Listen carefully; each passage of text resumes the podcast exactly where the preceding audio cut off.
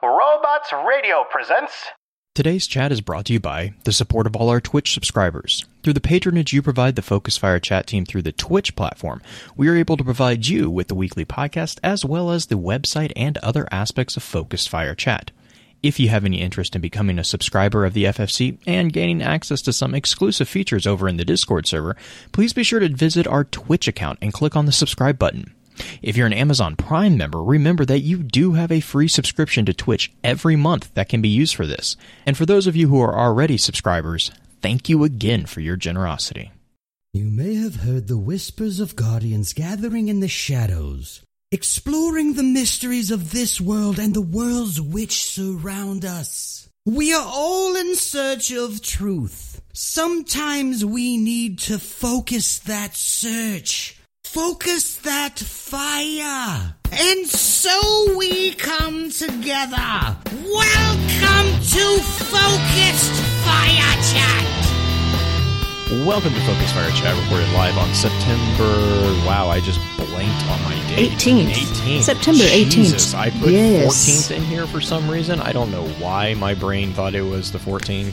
We're just gonna redo that and put that as a blooper. Tuesday? Monday. Monday? It's just, I have no idea. My days are all blending together at this point. All right, let's try that again. Welcome to Focus Fire Chat, recorded live on September 18th, 2020, over on twitch.tv/Focus Fire Chat. As always, I want to give a big shout out to our live chat here with us tonight. Thank you so much for joining us once again.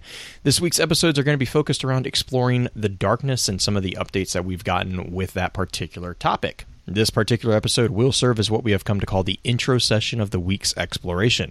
Before we go any further, however, let's run through a quick introduction of who all we have with us on the show. As always, this is your host, Blue Crew 86. And this is the Grandma Eva Levante joining Blue Crew for a time. No, not really. It's green. It's fine. I'm back. We missed you last week because we had a chance to talk about sweetmeats and you weren't here. Nope. That's what I get for sending Orchid to do the episode without me. She was good. She was so good, but it was a struggle for her. There was a lot of times. She said she had a hard time not derailing everything. But last and definitely not least, in the hot seat as guest co-host, we have one of our good friends, Dwyer Fire. Dwyer, how are you doing tonight? I'm good. How's everyone else? The week is over. That is true. No. Gosh. I mean, it's been a week. It's been a lot more happening in one week than probably should be allowed. Yeah. But we're towards the end of it. Technically, my week doesn't end until tomorrow night because I do a Tuesday to Saturday work week. But yeah, we're almost there. And then you get Sunday and Monday to relax. Yeah, and maybe go and do some hiking if the smoke isn't so bad. But, Dwyer, since you've been on the show already once, it's been a while, I do want to do, maybe a quick rundown. So, for those of you who don't know, Dwyer is a very close fire teammate of my own. We are both in Red Jack Network. He is a Titan who often does Tink Titan with a little hammer. And screams for his little hammer if he loses his little hammer. And what am I missing? He has a really good strategy. With Brachion. No. Okay, so I have actually been trying to solo Izanagi's because the last step of Izanagi's Burden, which is the last I finished Yoten, finally got Yoten. Only took me a couple extra years, it seems like. But I've been working on Izanagi's Burden, which is that strike. But it has the old Nightfall mechanic that if you die in the strike, you go back to orbit. And I have gotten to Brachion 3 times, and have gotten to the third round of Brachion 3 times. And then as soon as I pop the head of the stupid goblin, I'm just effed. I'm just absolutely... effed. And I blame Dwyer because I just panic every time I see the head come off. And somebody did it to me the other day when we were running strikes. It's like, what are you doing? Shoot fast, shoot hard, and run for your life. So Dwyer has a strategy of just Try to get rid of each strike boss as fast as possible. If you do this to Brachion, inside the Pyramidion, there's a fun little glitch that he does. He will chase you around the map, shooting sniper shots at you while invincible if his shield is up. So you're stuck sitting on a plate with a giant goblin chasing you. Not fun. Not fun. Anyway, I want to talk about Ghost, because the TWAB this week. So we have the TWAB this week that talked about having mod slots added to Ghost, and I know that Blue had some interesting thoughts on it, and Dwyer, I was curious about your thoughts. I'm going to let Dwyer go first on this one. Yeah. I mean, you've seen me sit and scream and yell that I'm always out of enhancement cores and upgrade modules and every single piece of material known to this entire game. Sure. So the fact that I need to now infuse everything into a ghost to level up a ghost is going to drive me nuts. But I can finally have a ghost I feel like I want to use. So it's not a bad thing. I just like how you can have a ghost aesthetic now. You can choose your aesthetic instead of just always getting a ghost that has the insta summon for the sparrow. Or, oh, like that's mine. I always have to have insta sparrow, because I hate holding square or X, depending on your system. But now you can just kind of make that an auto thing for you, and I can pick, hey, I want this ghost shell all the time. That's kind of nice.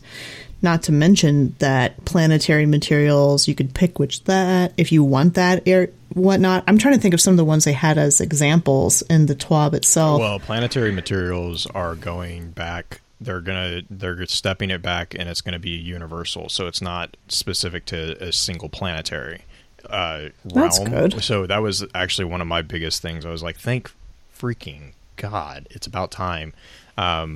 So like they said, ghosts are going to have 4 mod slots, and then you have there are 3 that are unlocked by default, and then the 4th is unlocked by masterworking the ghost shell, which is, I think that's really cool. But the thing that I really like is that this is yet another step towards like truly introducing an almost RPG transmog system into it, because you're actually, like you had mentioned, like you can actually have your ghost look like what you want it to look like, and also still be able to have the perks that, you know, those things should not be mutually exclusive. Like that's kind of the biggest frustration, honestly, with Destiny that I've had, is that there's a lot of times when there's like, I don't like the way this, you know, X looks, but because I need this one perk, I have to wear it, or I have to play at a disadvantage, which is why I play at a disadvantage a lot of times, is because I'm just kind of stubborn like that. But like, yeah, one of the big things that they were doing, the other thing I really actually kind of like is if you look at the screenshots that I think was it Cosmo that did this TWAB? If you look at, first off, I love the fact that he managed to find a cat ghost, or the cat ghost in his. It's the TWAB. Bat ghost. No, it's the bat. Oh, is it the bat? Beautiful, beautiful bat. Oh, whatever. It looks like a cat. I see it now. I see the little wings. I don't ever look at any of the ghost shells because I have the one that I have and I like it. But the flavor text on the seasonal mods is really, I really like it. It's, this mod is fragile and will expire at the end of season 15. I'm like, that's really cool. That, because that's like kind of a nod to being like, yeah, this is going to go away, and it's also kind of like a really passive way of being like, this is why it's going to go away, is because it's a, you know, it's a fragile modification. Yeah, he says so the destination specific material cache trackers have been transformed into globally effective non-destination specific versions of themselves for better utility. So now, obviously, he then goes on to say that the energy costs for those mods will reflect the increased flexibility, and the mods must be earned from various vendor ingrams. So obviously, the costs for those are going to go up, but that's because now they're going to be.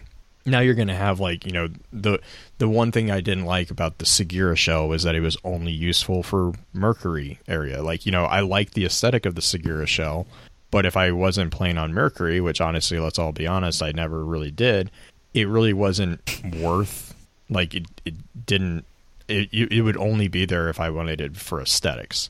Yeah. So I like that move. The other thing that I know they did call out was that raid ghosts look like they will be having specific intrinsic perks that will remain on them. For the raids itself? Mm-hmm, yeah, so Kill Tracker and Leviathan boss kill perks are the ones that they called out specific. They will remain intrinsic only on their specific ghost shells, which makes sense. Like, that's kind of... I mean, I don't have a problem with that. The other thing that I kind of was really excited about, also really quick, as a kind of not related to the ghost, but a really big shout out to what they're doing for Mat Hulsom. I really liked that. That's really cool. Mat Hulsom was a employee over at Vicarious Visions who was really, really involved with the development of Mars, and he passed away, I believe, last year. And so Bungie is actually doing, they're putting a quest on Mars specifically to honor him. So I think that's really cool. Elder Scrolls does things like that from time to time, and I always really like it when they do stuff like that. That's just, to me, that's really a cool thing to go out of your way to do stuff to kind of put it in memory.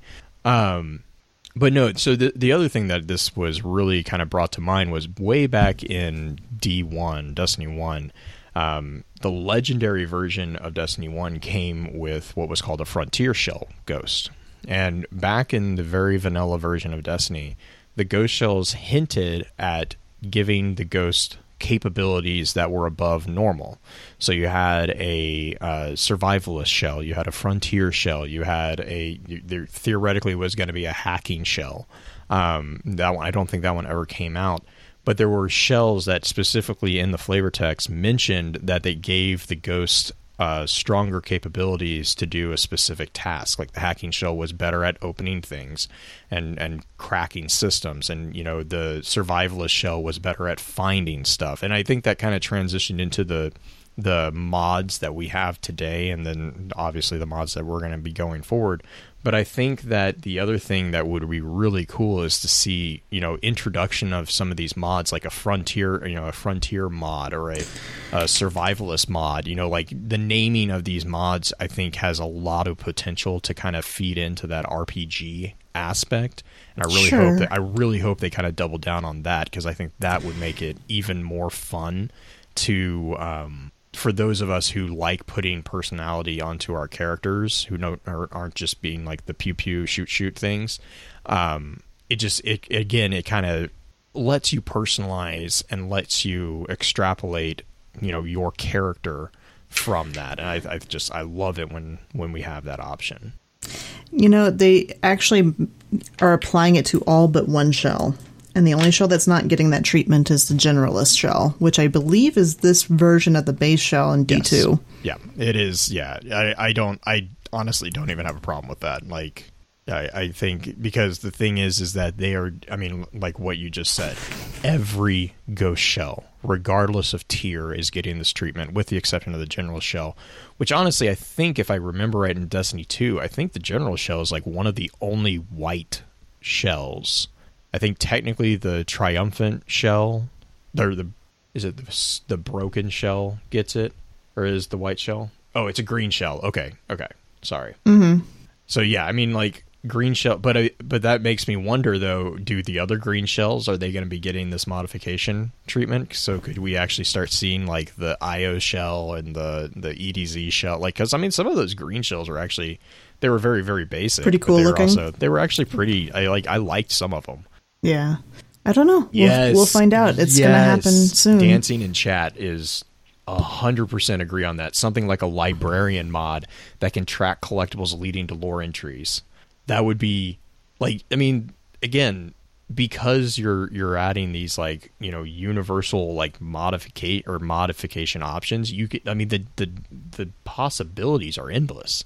I think that this is a very good step forward. I know a lot of people immediately were like, well, what about sparrows? And I think watching how this is going to get response to this change, I think will open the door to it, right?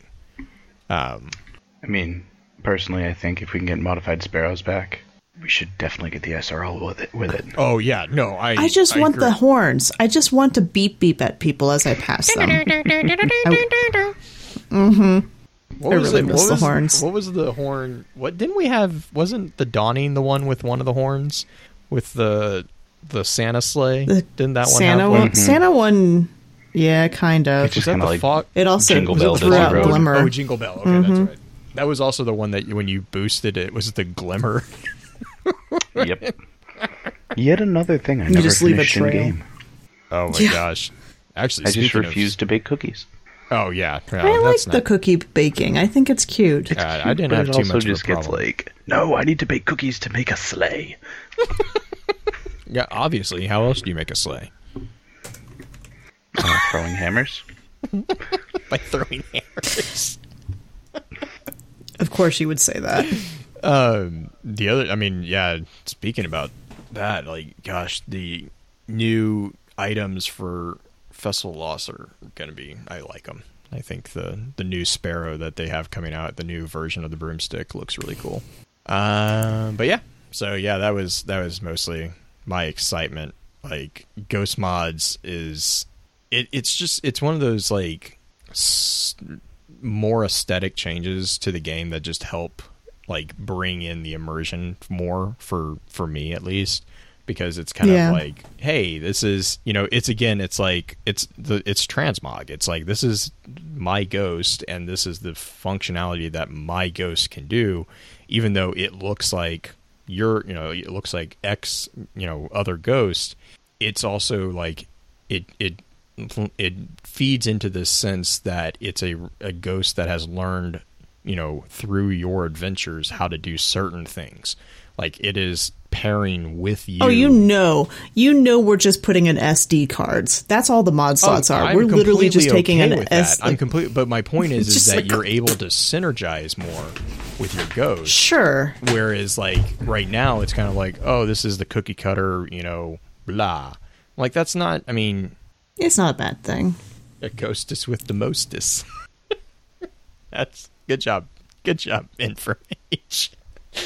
Oh, jeez.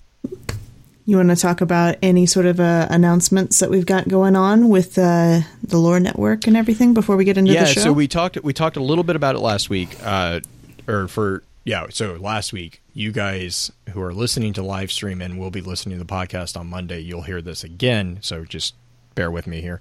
But we are shifting over from the WordPress website. We're going to shift over and try out doing a subreddit. I think that's going to help drive up a little bit of the ease of access to everybody. And so far, actually, it seems like it's been met with pretty good reception. I've been talking with I've been talking with Rhino and a couple other people about how the format of those posts are working. And everyone seems really happy with it. It definitely, to me, it makes it a lot easier to read comments. I think it also encourages comments because one of the things WordPress has a really nice, robust system. The problem with a robust system is that sometimes things get gunked up because it's overcomplicating things. So Reddit is simplifying it. It's taking it back really to more of like what it was when we started out with, you know, hey, this is the idea. This is, you know, what we've been doing with like the Destiny Armory Defined articles. I've been putting a couple of those on there and they seem to be really, really helpful. The other nice thing is it really helps us actually kind of reintegrate back into, I know this is weird, but the Reddit community, which, yes, there are some good Reddit communities. Destiny Lore subreddit is really, really good. We're really good friends with the mods over there. And so I can actually more easily, like, I am more easily reminded to actually cross post and put things into the Reddits, subreddits, to help that. But, so that's the other thing. So we're going to try, like, we're going to use it as a trial run. We're going to see how the response to it continues to be for the next couple of weeks. If it works out really well, my plan is basically I'm going to shift things behind the scenes so that A, none of you have to worry about remembering a new URL. I'm going to take the existing URL. We're going to just basically redirect it because we own that. I've already confirmed it with everyone that I need to confirm it with, that it's not a huge deal to just redirect it. So that will allow us to maintain the functionality of the URLs that we have. And instead of going to one website, it's going to go to the subreddit. We are going to still have technically the WordPress site. It's just going to be a downgraded version. And honestly, most of my attention is going to be directed to the subreddit, which is also a lot easier because that means that we will have a much more centralized wiki. Reddit has really kind of embraced the idea of wikis, and they have a pretty good system. Been talking to Uni as well as a couple of people from the Destiny Lore subreddit about how to best do wikis. Right now I have profiles for every single one of our creators within the Lore Network up there. I will be probably looking at porting over our dialogue pieces, and then also because I'm talking to Uni, we might be looking at doing something with like the weapons expansion or the weapons analysis that he used to do way back in the day. But I don't know exactly where that's going to go. But the wiki actually opens the door for a lot of possibility that, to be blunt, WordPress just makes really complicated. But yeah, that's the big thing with that one. Let me know what let me know what you guys think. The website is reddit.com/r/the Lore Network. It's all one word. If you are familiar with Reddit, it is the Lore Network subreddit. You'll know what that means. You can search, if you go to reddit.com and just search for the Lore Network, it will come right up. But yeah, let me know what your thoughts are on that format, if you don't mind. Obviously, you can. I think you're able to subscribe to become a member to subreddits. I believe that is still the case. I'm still getting reacquainted with Reddit. I have not been part of Reddit actively for a number of years. So coming back, they have upgraded significantly the site from when I was last really involved on it, and I've been really pleased with it. It's also going to make things from a administrative standpoint a lot easier and a lot more streamlined, because it's just a message board basically, which is really nice. But yeah, I think that's the big thing. Other than that, I think the other big news, and I can't remember if we made this announcement, but we did get Destiny Lore audio file is now on Spotify. We got that moved over to Spotify. I do know that with the shift in Google Play for their Google Music, that is affecting only music. I confirmed that Google Podcasts is still going to be around. So if you listen to us on Google Podcasts, I know there's a few of you that do that. You shouldn't have too much problem there. And I know that I just got notified that Amazon is doing a podcast focused music stream. I haven't looked at it just yet. I just got the email literally pop up about 5 minutes before I got on air.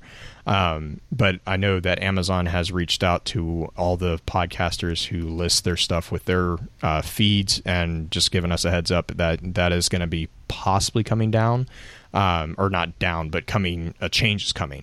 That seems like it's going to be much more focused on getting podcasts up to the front and center of people's attention. So keep an eye out for that as well. I know technically we do have that as an avenue as well for anybody who's in that particular ecosystem. But yeah, I think that's it. I think that was my big announcements. Am I forgetting anything, Green? I don't think so. Okay. It's the subreddit is the big thing. DLR, Destiny Lore audio file, is 6 episodes in. First episode of community submissions went up 2 days ago. No, yesterday. So Hypersyntax from he has his own podcast and I'm blanking on it. VGX, right? Yeah, VGX, video game crosstalk. That's what it is. But yeah, that's all the special announcements, and that actually brings us to our first ad break real quick before we get into the cocktail knowledge of the show. So we'll be right back. Hey Guardians, we are the Destiny Show Podcast, a weekly podcast about all things Destiny 2. We invite amazing guests from the Destiny community to share their stories and discuss the latest topics from the world of Destiny. Check us out on Apple, Google, Spotify, Stitcher, or live on Twitch every Thursday night at 7 p.m. Eastern, 4 p.m. Pacific. We will see you, Starside. And we're back. Thank you for joining us. It is time for cocktail knowledge. Blue, this topic is pretty broad in some ways. No, it's not. It's just everything that's not the Traveler. Or is it? Darkness. Dun-dun-dun. I mean, okay, so I don't know why you put the first in our show notes, why the conversation from Hollywood Reporter, which doesn't seem like it would pertain. I want you to lead me through your thought on that, and then I'm going to have Dwyer read. Well, the Hollywood Reporter was actually a conversation with Robbie Stevens back in January of 2020. So this was this was before? God, man, dates. I'm doing terrible with dates. Like the whole working from home thing is really screwing me up. 2020 would be before COVID. So Shadow Keep, this was kind of like the lead up to Shadow Keep. And Robbie Stevens is the lead designer, or was one of the lead designers for that particular expansion. So he was kind of talking about he was basically in process of that hype machine that Bungie's so good at. But he was talking to them about, kind of explaining what's going on. Why is this a big thing? And so the explanation that he actually talked about was in regards to the pyramid ships. He was explaining the pyramid ships and in a way started expanding on what the darkness actually kind of means. And so that's where this particular conversation, I took a quote out of that particular conversation because it was really, there was a lot more discussed in it, a lot of like different aspects of what was changing, because Shadowkeep had a number of different changes there as well. But right. This particular quote that I grabbed was one that from a lead designer kind of gives you an idea of where they were kind of going, and kind of what they were trying to go for, I guess. Did you want me to read that quote, or did you want Dwyer to? I have Dwyer reading the Darkness 3 quote. Okay, so. Perfect. Okay, so the quote that I pulled out is, again, January 2020 from Robbie Stevens. This was in the Hollywood Reporter. He says, "This is a large cosmic force unlike anything the players have seen before. It has its own intrinsic power and abilities that we're just scratching the surface on, and what the darkness actually means. The way the player interacts with the ship begins to slowly pull back the curtain on what these cosmic beings really are," end quote. So there's a couple things that, looking at going into Beyond Light now, we kind of see a bit of glimmer there about the hints of that. Intrinsic power, intrinsic abilities. Well, that would, that's stasis is one of the things that seems to be hinted at. The darkness actually means. So we're back into a Bungie that's actually talking about the darkness instead of kind of skirting the surface or skirting around the topic. Right. But beforehand, the darkness was the concept of darkness being a force versus being an actual entity, and he actually calls out that these cosmic beings, like, that is a somewhat soft reinforcement on the idea that the darkness and the light, if you're going to call those two separately, that they're actually creature-esque beings, cosmic beings. So again, and I mean, here's the thing is, like, you can read it that way. I did not read it that way. I read it as that this is a cosmic being who does the cosmic being that's being talked to or talked about is the ship, the pyramid ship. It's not the darkness. It is inspired by the dark, because like the darkness act, because he actually specifies that we're scratching the surface and then what the darkness actually means. And then he re-specifies that the way the player interacts with the ship begins to slowly pull back the curtain on what these cosmic beings. And I read that as a reference to the ship, not to the darkness. I definitely can see what you're saying. I mean, like, and that would also kind of go into the next quote that I had, which is this reference to what's referred to as a Manichaean dualism, which I can explain after Dwyer reads it. But like the concept of a dualistic Gnostic situation, which would also tie into other themes that Destiny has, especially with the Ahamkara and the underlying themes there, the themes of the Norse apocalypse with the Yggdrasil tree. You know, there's a lot of themes that imply that these immensely powerful entities are actual beings, but you can also argue that they are not beings, and that's another thing that, especially within the advanced session, I know I'll probably go down a rabbit hole because that gets into a debate on a very, very high level what the difference between the definitions of evil get into. There's depending on which way you look at it, whether it's a broad or narrow definition, and then, you know, looking at like, is it moral or is it natural evil? There's two different ways that you could take a lot of what is going on, and the fact that if the darkness is an entity, that kind of points it to one side, whereas if the darkness is not an entity, that actually kind of gives you the excuse to look at it a different way.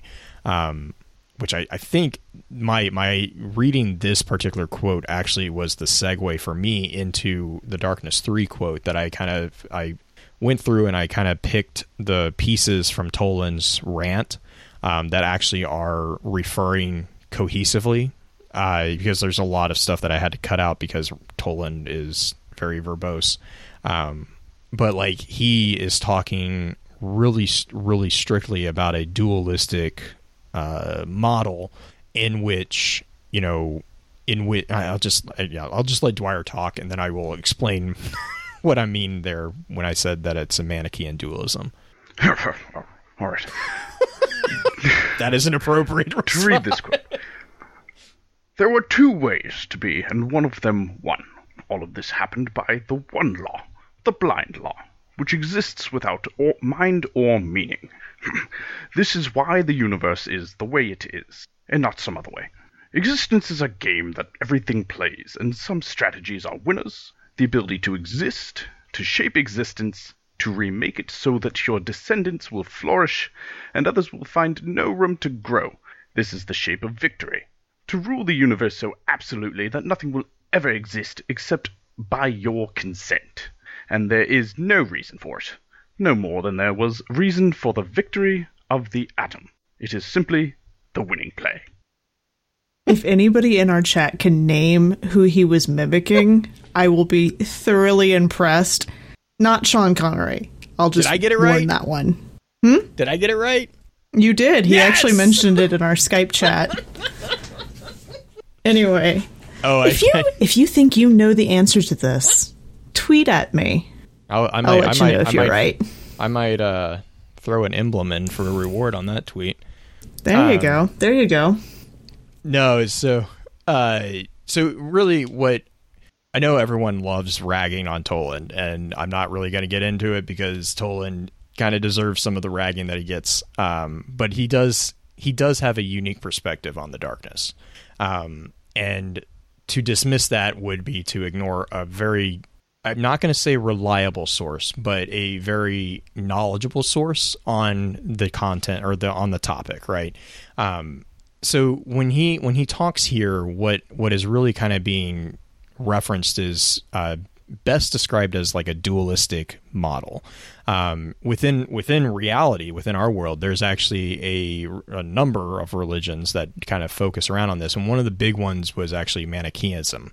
Manichaeism was a very, very elaborate dualistic cosmology that was very focused on describing the struggle between a good spiritual world of light and an evil material world of darkness. So either you have the light and the darkness. And this was a cosmology that was very, very, very prominent between the 3rd and 7th centuries AD, so way back in the day. The teachings of Manichaeism stated that through basically an ongoing process that takes place throughout human history, light is gradually actually removed from the world of matter, so our reality, and returned to the world of light, where it came from. And the beliefs that were kind of taught within Manichaeism were actually very, very heavily based on local Mesopotamian religious movements and Gnosticism. Gnosticism is a topic that we kind of mentioned last week with the Singular Exeget. Eris actually calls out and kind of derides the darkness, who in, I believe it's Contrast, she derides it as being, oh, that's so Gnostic. And it's basically kind of similar to where Toland, this is also the entry where Toland kind of calls out his disdain for people who are very teleological, who are people who are like, oh, there's a reason for this. And he's like, no, there's no reason. And that's that ending that Dwyer read, is there's no reason for it. It's just, that's the winning play. So while most of the Manichaeism's original writings have actually been lost, sadly, numerous translations and fragmentary texts have survived. So we actually do have some knowledge of it. The school of thought was actually last documented fully in 14th century southern China. And the reason why it was so far out in the east was actually because under the reign of Diocletian in the Roman Empire, he very heavily criticized and very heavily persecuted Manichaeism and pretty much stamped it out of existence for the most part within the Western hemisphere-esque area. Now, the other thing that this kind of corresponds to is a presentation within Ghost Fragment Darkness 2. So here, within Toland's view, we have this hyper-realistic or I just blanked on what word I want to use, but it's basically a steroid-infused Darwinism. This is like the ultimate form of Darwinism, of survival of the fittest. Within Ghost Fragment, sword logic to an extent. Sword logic is a hyper-violent form of Darwinism. I would argue that sword logic really is not Darwinism, because when you break down sword logic, there's a lot of logical fallacies that fall in on themselves, especially when it comes to final shape. Like that, I hesitate to call sword logic Darwinism. That is what Toland is kind of explaining here, but he's not. He's kind of trying to present it in a natural sense, whereas sword logic is a socio-religious kind of thing. Here, Toland is actually using it in the sense of, survival of the fittest from a natural sense, like the passing of your genes into your descendants. He says that that's the shape of victory, to rule the universe so absolutely that nothing will exist except by your consent. Whereas sword logic would say that nothing exists other than you. You are the final shape. So there's a slight difference, I think, between what's being explained here and the ultimate form of sword logic that the Hive adhere to. The correspondence that I kind of pointed out here with Ghost Fragment Darkness 2 is that the speaker in Ghost Fragment Darkness 2, who we don't have a definition or an explanation of who, but the idea of evil is redefined as merely a natural event. And that's going to kind of tie into something that I definitely will get into more, probably in the advanced session, because it gets pretty detailed very quickly. But it's the debate between natural and moral evil. There's a couple inherent problems with it, and I will explain it then. But yeah, so that's where that kind of connection, to me at least, exists. That's why the darkness and light debate is both frustrating and also fascinating for me, because it actually is a debate that goes on in reality. It's hard because this is not reality. This is a video game. And so it's kind of hard not to connect dots that are connected in reality here. But I definitely find fascination within this particular presentation and seeing the figure of different characters defend the darkness, defending, I don't want to call them evil, but they're not necessarily our side. We're the side of the light, quotes on that one. Toland's defending the darkness side. And then we also, within the Singular Exeget, we get theoretically, we get from the pyramid ships themselves a kind of a defense of their own actions. I do find, I can't remember if I mentioned this, but I do find very interesting as well that with the Singular Exeget, the definition of Singular Exeget is literally the one translator of Scripture, or the best translator of Scripture. So it's very interesting that that is the name of the conversation. It's similar to Books of Sorrow, The Unveiling, all that. Again, we have this very, very, very heavy religious connotation that's being put on these defenses. And then Toland's here, and he's actually... Toland is an interesting figure, or is an intriguing figure, because Toland actually portrays a very similar philosophical point of view to a character from our own history. Again, from, I believe he was from Ireland, who goes by the name of John Toland. John Toland was very, very anti-teleological thought. This is very similar to the character of Toland's views of, no, there's a scientific, explanation. There's a scientific blah, this is the cause and this is the effect. And there is no, necessarily no divine reason. There's not that. It's, you can call it, you can see the deterministic process of this stuff. That's very much more Toland's point of view. Which is also the intriguing aspect of why Toland adheres to the Darkness, who seems to be very much more religious, in their communication. I find that kind of a curious dichotomy as well, but I'm going to kind of stop talking for a moment. So John Toland is the real life version of that, but was John Toland, is it a fairly true to form version of what we would consider Toland in game? Oh, I mean, man. Toland in game, I see. This is a rabbit hole. John Toland actually is theoretically the author of a book called The Three Queens, a philosophical book that is talking about I actually have this written down somewhere in my notes, and I didn't have it. Actually, I wasn't planning on talking about this. But yeah, he actually, there's a lot of little connections to John Toland, to Toland's figure here. So I don't know if that's 100% the inspiration for Toland, but there are a lot of similarities with the way that Toland kind of approaches logic that we've seen so far in game, and then also the figure of John Toland as a philosophical free thinker. He was very, very opinionated about things, and those opinions got him in trouble quite a bit. But yeah, he actually does have a publication called it's either The Three Queens or The Three Princes. I can't remember, but it talks about the socio-political contest of wills between basically three different types of rulers. Very similar to something else that we have from Toland in game. I found that really fascinating. That is interesting. Okay, so we have Toland being the initial person talking about the Darkness back in Darkness 3. We haven't even touched on the original Darkness card in this episode.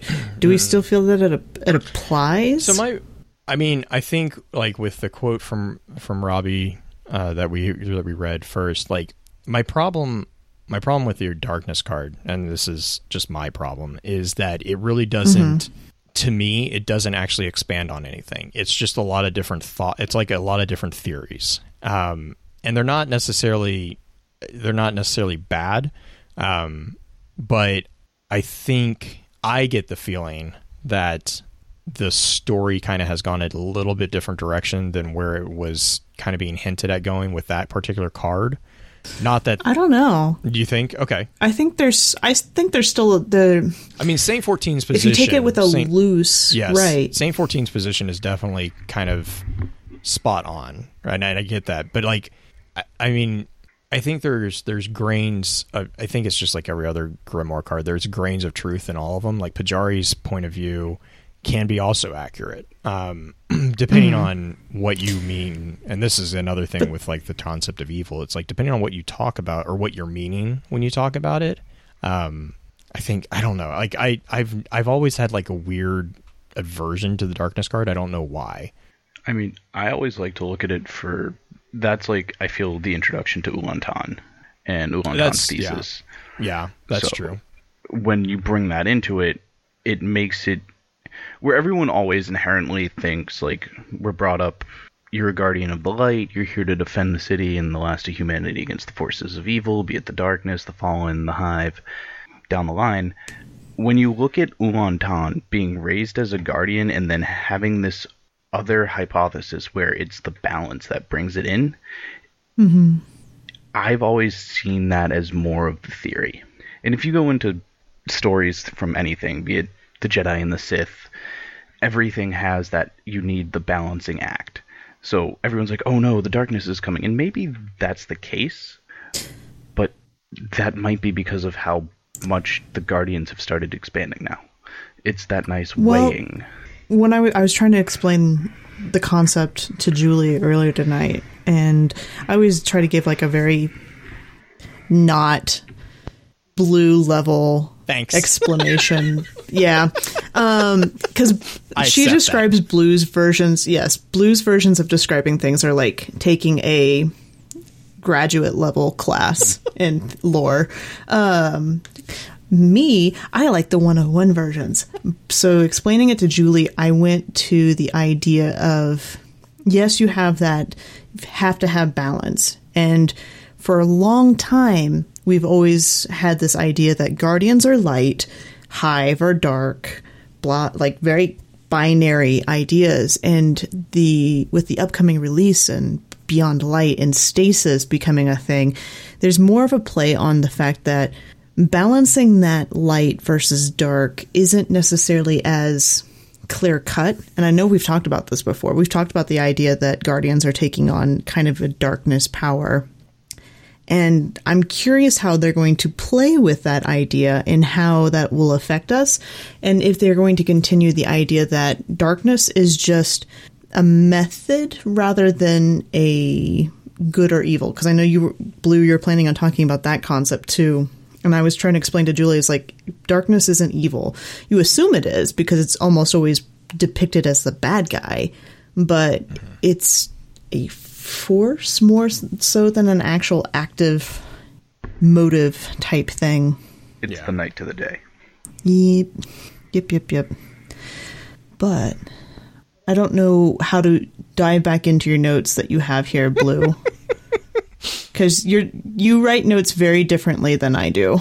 Yeah, I mean, where are we even at? We're expanding on the discussion segment with the comments on Eris. I think the easiest way to kind of to dive back into the notes, to be honest, is probably we'll take a little break and then jump into my thoughts on the Singular Exeget, because there is a very mm-hmm. very strong connection between this topic and that topic for obvious reasons. Okay. So yeah, if you guys don't mind, we'll take a quick little break and then we can dive right into that. Yeah, let's do it. The hosts at Robots Radio get a lot of questions from people who are interested in starting their own podcasts about how they can start, how they can grow their audiences, how they can create good content, even what microphone to use and what software to use, things like that. Well, we're changing things up at Robots Roundtable to talk and share about the things that we've learned, the things that work and the things that don't. We're sharing with you our actual real-world experience. How can you launch a show like the Fallout Lorecast and get as many listeners as we did early on and rocket to the top of the charts on Apple Podcasts? How do you create a show in such a crowded marketplace as it is today, as opposed to 10 years ago? We're getting together every week to share our answers with you. Just look up The Podcast Professor, a Robots Roundtable with the hosts from Robots Radio. Okay, so comments from Eris within the Singular Exeget is, that are really, to me, are very, very prominent when I talk about, darkness. Is that she, within the contrast entry, she calls out the concept of, or the idea of, those who deny and excuse the existence of evil. It basically, because everyone here in chat's kind of talking about it right now, you know, just because we don't like it, you know, it doesn't mean that it's wrong. However, the point often is that, you know, and I know chat is literally they're scrolling pretty quick on this one. The presentation of the darkness as evil is something that you have to keep in mind the context of who is calling what evil. The fact that we are identifying it as evil just means that it is in opposition to what we adhere to as right, and not and it adheres to what we perceive as wrong. So that actually brings to mind a quote that is there's a person whose name is Karen Marie Moaning. So I love this quote. It says, "Most people are good and occasionally do something they know is bad. Some people are bad and struggle every day to keep it under control. Others are corrupt to the core and don't give a damn as long as they don't get caught. But evil is a completely different creature. Evil is bad that believes it's good." And that's the end of the quote. And ultimately, what Eris is talking about within the Singular Exeget is that those who deny and excuse the existence of evil is basically a concept within reality that is called evil skepticism. Evil skepticism is a thought process that states that we should abandon the concept of quote, evil. And those who follow this line of thought believe that we can more accurately understand and describe morally despicable actions, characters, and events using more pedestrian moral concepts such as badness or wrongness. There's usually three different reasons for the worldview. The underlying tone within all of moral evil skepticism is the inherent issue with the attachment of metaphysical or supernatural commitments to the terminology. So the first one that they often refer to is the concept of evil involves unwarranted metaphysical commitments to dark spirits like the supernatural or the devil. The logic there is that if we don't believe in the spirits, the forces are supernatural monsters, we should only use the term evil in fictional contexts if we use it at all. I have an inherent problem with that. That's my personal opinion. And so there's like, I disagree with that there. So usually that's a moot point. It's a sum zero game for me, because that's one of those things that you're not going to convince me that my opinion on that is incorrect. And I don't believe that I can convince you likewise. So we're going to go to the second point. The second point here for evil skepticism is that the concept of evil is useless because it lacks explanatory power. A little bit more on that one. The logic here is that the term is unable to explain why certain actions were performed, or why those actions were performed by certain agents rather than others. So this kind of goes back into the explanation of the darkness as this natural event, or, you know, this natural balancing to the light. The view here states that the concept is essentially what's referred to as a dismissive classification. It's the same as saying something is incomprehensible, and so to them we should just not waste our time with it. And this brings us to the third point, which is actually directly connected to that. Because it's incomprehensible, the concept of evil can be harmful or dangerous when used in a moral, political, or legal context. So they argue that it should not be used in those contexts at all, if at all in general. And here is one of the few points that I actually can see a bit of validity here, because the logic here is that the concept of evil is particularly dangerous and susceptible to abuse.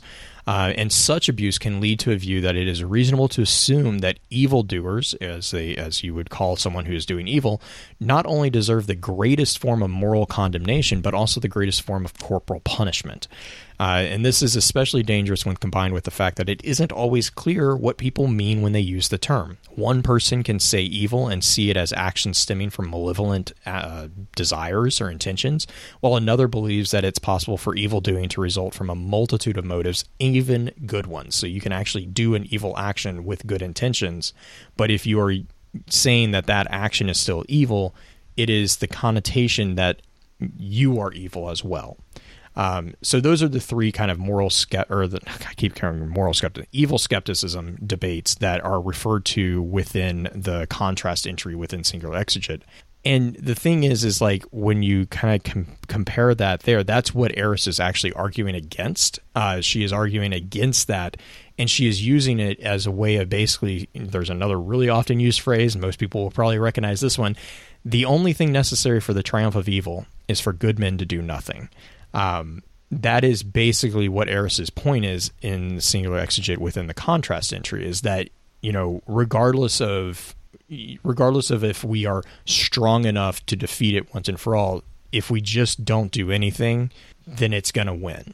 And so Eris actually, you know, within Singular Exeget, Eris actually recognizes that she is being corrupted in a way, and actually doubles down on that with the caveat that she will not tell Zavala that she knows that she's sprung a trap, and that she hopes that her sacrifice is going to help people or help others, specifically the Guardian who is helping her. And that's, again, you know, when we talk about the darkness kind of stepping that back again, it's hard to say that the darkness is evil. Now, given some of the context within Singular Exeget, within Unveiling, the darkness refers to itself as evil. That is actually a logical problem that I will get into a little bit, because that contradicts the explanation of the darkness as a natural evil, by the mere fact that a natural evil would not be able to self-reference itself. Like it's not something that a natural evil thing is able to do, and I will explain that in the advanced session for sure, because that's a bit of a wibbly wobbly pathway that requires a lot more understanding of the definitions used within the debate of evil itself. Okay, so the concept of evil, if we were going to break it down and just do it, you broke it down really nicely from just to the different arguments. Do you think that the concept of good and evil is even applicable outright in the Destiny universe, considering the aspects that we are actually dealing with? Yes. I think, well, personally, I think that the concepts of good and evil are always applicable no matter the context, because as you're applying a morality to it, though. I am, because I am a thinking person. As a moral agent, I have a morality that I will apply to my existence and my experience of that existence. That's part of being what's referred to as a moral agent. It's part of understanding what is contextually right and what is contextually wrong. The difference is that you have to be careful to when it comes to applying morality to things that are, and in this case, literally alien to your own context. And I think that's where where was it? I think it was Dino. So, no, Trigger said, from its understanding of our opinions, the darkness describes itself as evil. Like I can see that argument. I think that that's a really poorly structured argument if that's actually what it's doing, because that's not the way to win from a diplomatic standpoint. Hey, we're your enemy because you don't agree with your opinion. I'm like, no, if you think of some of the other entries from Singular Exeget in general, there's entries that talk about how they know that they're presenting themselves in a very specific way because it is a way that we expect them to present themselves, which I find fairly fascinating. Oh, yeah, I do. And so for us to dive into the idea of the darkness explaining itself, or the pyramid, and you have to also remember this is in logography. Yeah, logographic. All these... It's a logographic message, so it's being translated by Eris herself. Correct. Which, if she is the quote-unquote prophet of the pyramids, if you want to take the literal translation, right, the Singular Exeget translation, she would be the quote-unquote prophet. If you put her in that position, you're also using her base language and her morality to help explain these aspects to us. So there's still going to be a disconnect, I feel, in how the actual interpretation is based off of Eris's interpretation versus the reality of what is. Right. And now, go for it, Dwyer. If I may. So we can agree that Eris spends a good majority of her time just completely fixated on the darkness, right? Yes. Now, when we go through this book, does her fixation on fried rice make it inherently evil or good to contrast the point of darkness being evil? It's not the fried rice that she's obsessed about, though, Dwyer. It's the pineapple. This is true. She needs the fried rice. But she needs the pineapple to make the fried rice. This is also true. Which, who puts pineapple in fried rice? Have you ever had pineapple and fried rice? That's delicious. In Wolfman that does? It's amazing. I'm not saying it's not delicious. I'm just saying it's very, very It depends on how they cook it. No, it depends on how they cook it. Yeah, like you don't see it very often. Oh, well, we have a number of Thai food places that do it with their pineapple. Like they have like pineapple fried rice, and it's freaking delicious.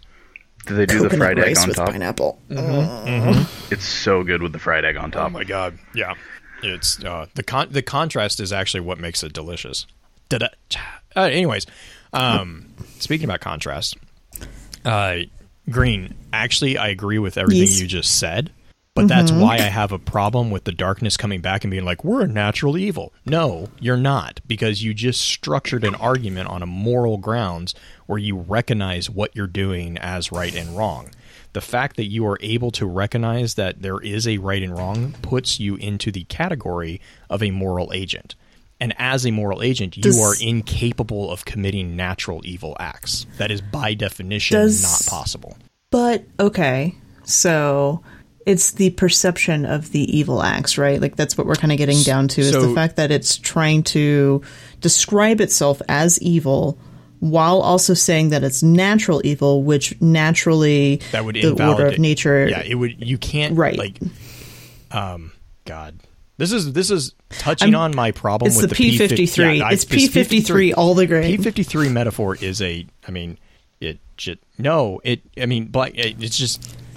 It's a logical fallacy. Like you cannot both be conscious of self-aware and then say I have no control. No, you have control. You're just being lazy and not exerting control. That does not mean that you get a free pass for it. What it means but the thing is that it comes down to choice. No, P53 does not have a exactly, right. Which is why P53 is a metaphor. Like, I'm sorry, but it is a terrible metaphor because if you have something that has no choice, what you're saying is it's the same thing as a computer program, right? A computer program is it will do what it is programmed to do. Now, you can argue that in the case of, mutually assured destruction, right? Okay, let's go full apocalypse. In a case of mutually assured destruction, the computer program would recognize a threat and eliminate the threat because that's what it's programmed to do. So the computer program itself is not evil. It is evil, but it is a natural evil because there is no choice within it. There is no recognition that, oh, hey, that might be a bad thing to do. It says it has data input and it puts out data. Now, the person who programmed that is a moral agent and they are culpable for the decisions that are done as a result of their creation of that program. The action itself is evil.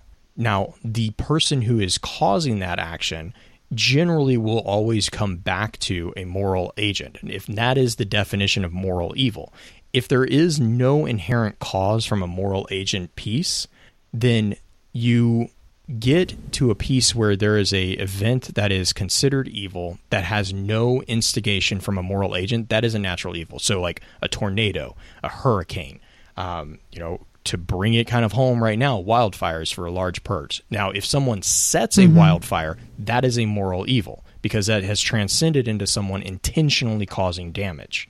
But if it's a natural event, choice, that's just following the laws of thermodynamics. Like that's just a natural thing. And that touches on the fact that the world exists as a real thing outside of our existence. Now, with the concept of, yes, this idea of like the darkness doesn't have a choice.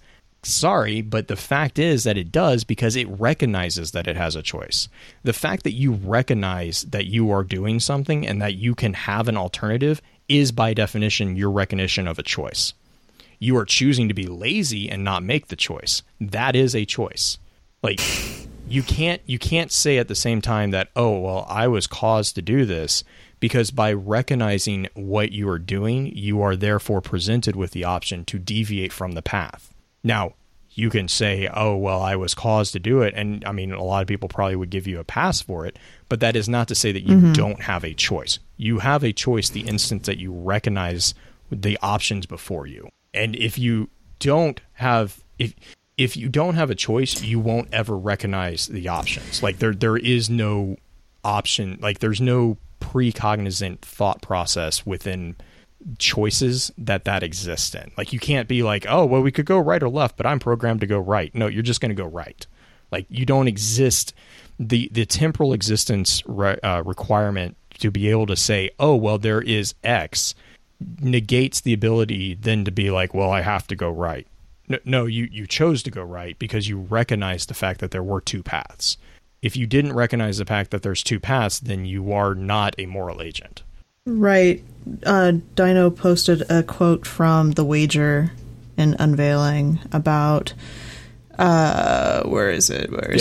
Neither the gardener nor I know for certain that we're eternally, universally right, but we can be nothing except for what we are. You have a choice.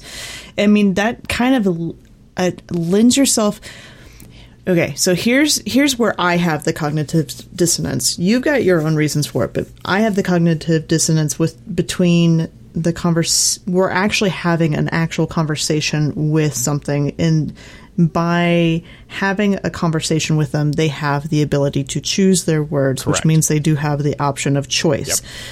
Yep. The problem with just the whole thing in general is that if Bungie is truly going down this line of the gardener and the winnower have no choice, it is just pure natural, they would never be able to tell us. They would never be able to have us have a conversation with it, either with the traveler or with the darkness or with whatever the light is of the traveler.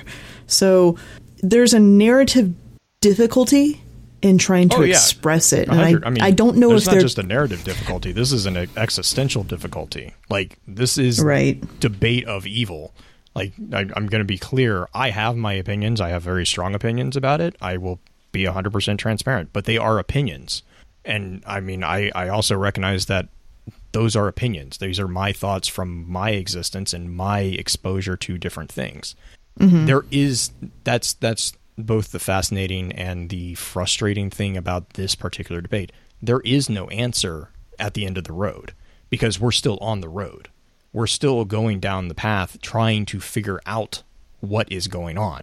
And as long as there is people, or as long as there are people who have the ability to do what we do and to cognizantly analyze the situation and make choices as they do, there will always be a path in front of us on this particular debate, because this debate is not just about a game. This debate is about, ultimately culpability of actions. What does make you independently capable of being recognized as a moral agent? What is morality? I mean, that's a huge debate in and of itself that we have not even really touched on. Morality is, huge, very, very debate, very big debate about the relativity of morality. Like, is there a universal morality? Is there not a universal morality? What would that mean if there isn't a universe? I mean, like the questions are just like splintering here. So that's why I can literally sit here and talk forever, but I know I'm going to get told to shut up. And that's actually happening right now. So it's time to start wrapping up the introduction episode. Join us on the advanced episode if you'd like to continue this slight madness that we're going into. I don't know if this is morally evil or morally good to say that the next episode should be interesting or just having a conversation. Is that... Anyway, we're going to get into that. Final thoughts? I really, for my final thoughts, I really like this type of conversation. Like, I love these debates. This is why I get into game lore, because games offer a way of safely exploring things that we normally don't. That's why I love role-playing games, right? Is because you can safely kind of put yourself in situations that are psychologically dangerous for you. Like, I'm not comfortable with X, you know, scenario, but I'm going to go play on a tabletop game and, you know, pretend like I'm doing it. And it's a way of broaching subjects that are, in reality, sometimes thought experiments. Really what's that? It's like thought experiments. Yeah. It allows you to traverse that line without actually crossing it, putting yourself in the harm's way. Basically, it's like things that are not necessarily comfortable. You can do that within video games, within tabletop RPGs, within, you know, just like creative writing outlets. You know, that type of stuff. This type of stuff. This type of conversation is why I absolutely adore reading into lore and you know, analyzing the text and stuff like that, because this is the stuff that goes on in my head all the freaking time. So, Dwyer, do you have any final thoughts on this before we scramble the brains a bit more later? You know, I think I will have more input for later. I'm still working through some of this myself. It's a deeper concept than it looks like on the surface when it comes down to it. Because, like, on the surface, you can look at it from the perspective of video game, good, evil. That's it. Nice and easy. But then, like, you read, and because Destiny does such a great job with the lore, it makes it that much more all the time. So, it becomes into where you need that nice deep debate. It does. And that's the nice thing about having stories in general, right? Like, if the idea of a story is to be able to help push your brain and push your understanding outside of what your normal experiences are, and Destiny does that. There's a lot of lore that does that. Heck, I've been watching Critical Role nonstop for the last week and a half, and they do that in their own very weird Traveler Con inspired way, which not PG, by the way. But anyway, we're not going to get back into it yet. We're going to wrap up this episode. Blue, do you want to take us out? Yep. I just want to, again, really from the bottom of my heart, thank you for your time. And until next time, remember, with wisdom we conquer, stand strong, stand tall, and keep exploring. With that, we'll begin to wrap the chat up. Thank you again to those over on Twitch for coming to spend your evening with us. If you'd like to join us for the live streaming of the episodes, please be sure to give us a follow over on twitch.tv/focusedfirechat. Links to all our episode archives can be found at www.thelorenetwork.com. Please be sure to email us at focusedfirechat@gmail.com with any comments and or questions for the team concerning the podcast, and let us know how we're doing by giving us some feedback and a rating over on iTunes as well. So until next time, focus your fire and may your light shine bright. You've been listening to a Robots Radio podcast. Smart shows for interesting people. Check out all the shows at robotsradio.net.